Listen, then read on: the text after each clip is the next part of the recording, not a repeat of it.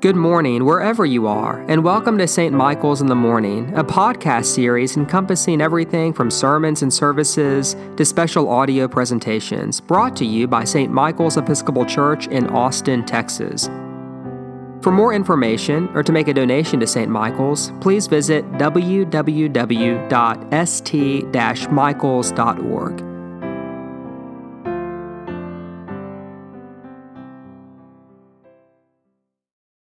For this reason, it depends on faith in order that the promise may rest on grace and be guaranteed to all. In the name of one God, Father, Son, and Holy Spirit, Amen. Alfred Lord Tennyson once said, There lives more faith in honest doubt than in half the creeds.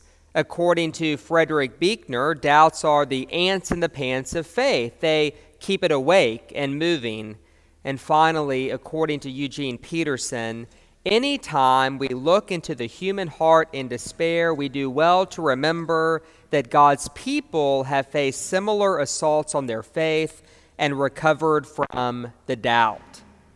In today's reading from Romans, Paul holds up Abraham as a model of true faith. As we hear today, no distrust made him waver concerning the promise of God. On the surface, it might seem like Paul is suggesting that Abraham lived his whole life without a single doubt. But of course, if we look closer, we see a much different story.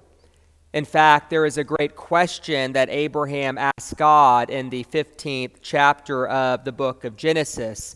Lord, he says, how am I to know? Now remember, God has made Abraham a promise, a promise that through his descendant, the entire world would be blessed. But the problem is that he doesn't have a descendant, not to mention that he's now 99 years old. To quote Paul today, his body was as good as dead. And so at the age of 99, 25 years after his walk with God began, Abraham asked God a question Lord, how am I to know? And isn't that our question right now? Lord, how are we to know? Amid an ongoing pandemic and a devastating storm and a damaged church and damaged homes and damaged lives with friends struggling and anxiety rising and fatigue ever present, how are we to know? Because, God, we hear your promise, but how are we to know that it is trustworthy and true? Or to put the question in modern terms, how do we grow strong in our faith whenever we have the experience of doubt? Now, I do acknowledge that this is not where we all find ourselves at the moment, and for that I say thanks be to God. But I do think it's very important for all of us to consider this question because even if we are not wrestling with doubt at the moment, someone we love is. The experience of doubt is that universal. And so today, I want to say two very specific things about doubt that I get from today's reading from Romans, which I believe can help us meet doubt faithfully when it shows up in our life. And I will begin by saying this faith is not the absence of doubt. No, faith is a choice we make to walk with God in the midst of our doubt. Again, faith is not the absence of doubt, but a choice to walk with God in the midst of our doubt. Because here's the thing before doubt is a cognitive process, doubt is really just an emotion. And like all emotions, it arises and then goes away, arises again and then goes away again. In fact, I once heard someone say that the human heart is like an orchestra, and that we don't know what emotion the heart will play on any given day. Sometimes the heart plays joy, at other times, excitement, at other times, boredom, or maybe depression. Or maybe your heart likes to play all sorts of different emotions all at the same time. But of course, the whole point of the metaphor is that it is the heart that chooses what to play and not we who command the heart what to play. I mean, right? Have you ever felt sadness and just willed yourself to be happy? Or been lost in anger and commanded your heart to be at peace? Or do we just eat something and try to get a good night of sleep and hope that whenever we wake up the next day, our heart is playing something else? Because the truth is, there are seasons in life when the human heart will play doubt. As the author of Ecclesiastes says, there is a time for everything and a season for every activity under the sun, a time to break down and a time to build up, a time to mourn and a time to dance and we might add a time to feel certain and a time to have doubts. And so the feeling of doubt is normal. And rather than resisting that doubt or assuming it's a problem or some threat to our faith, a much healthier response is to remind ourselves that faith isn't about what we feel, but about a choice we make to keep walking with God, irrespective of what we feel.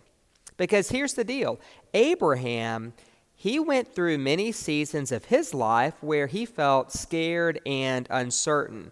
Paul knew the Old Testament better than any of us, and so Paul was very aware of the many instances where Abraham acted on the basis of his doubt. Meaning that whenever Paul says, no distrust made him waver concerning the promise of God, Paul's point is not that feelings of distrust didn't arise, but only that Abraham chose to keep walking with God whenever they did. Because again, faith is not the absence of doubt, but a choice we make to walk with God in the midst of our doubt. And that, of course, brings me to my second point. Doubt may feel unpleasant, and it's very understandable that whenever we experience doubt, we want to get rid of it. But our doubt ultimately doesn't matter. And the reason it really doesn't matter is because Paul is very clear that the promise of God rests on grace and that it is absolutely guaranteed. I mean, that is what it says in verse 16 of today's reading. And I have to say, I looked at this verse very carefully in two different languages, both the English and the Greek, because I saw it and I got excited and I was very scared of saying something heretical, but friends, the meaning is actually very clear. Namely, that the promise of God doesn't rest on what we feel, that it doesn't rest on what we do, but on the grace of God. So much so that Paul can say that it is absolutely guaranteed. And I don't mean like a pizza is guaranteed to come in 30 minutes or less, or a guarantee that you'll be satisfied if you buy a particular product, because those guarantees ultimately come from a place of insecurity. But it's more like the way that it is guaranteed that a new mother cannot forget to feed her child not only because her body will literally ache if she goes too long without feeding, but also because moms are so attuned to the cry of their children. And what I hear Paul saying is that God is really that attuned to your cry. God knows your doubt. God knows your excitement, God knows your fear, God knows your desire to please Him, and God knows your need to be fed.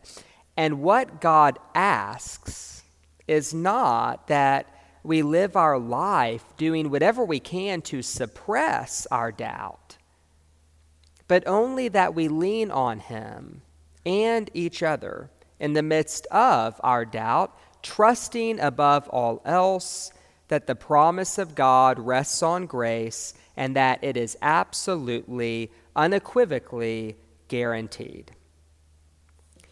And so let me offer an illustration because I know that what I'm saying today and what Paul says in today's reading from Romans goes so against the grain of our conditioning.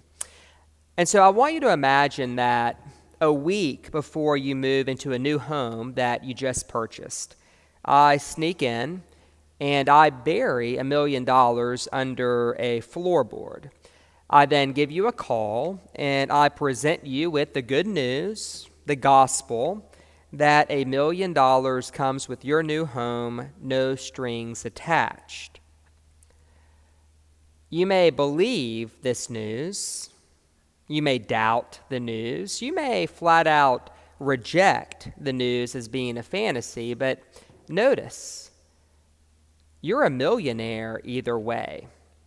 It's not that when you believe me, then I give you the money, but rather when we say, I believe, then we actually get to find and enjoy the riches that were already ours to begin with because the gift itself is guaranteed. And the experience of faith is kind of like that. Because again, we're all going to have moments in our life when we doubt that God is really that good, when we doubt that the gospel is really that good. And so, what is faith? But a choice we make to keep walking with God even when those moments arise.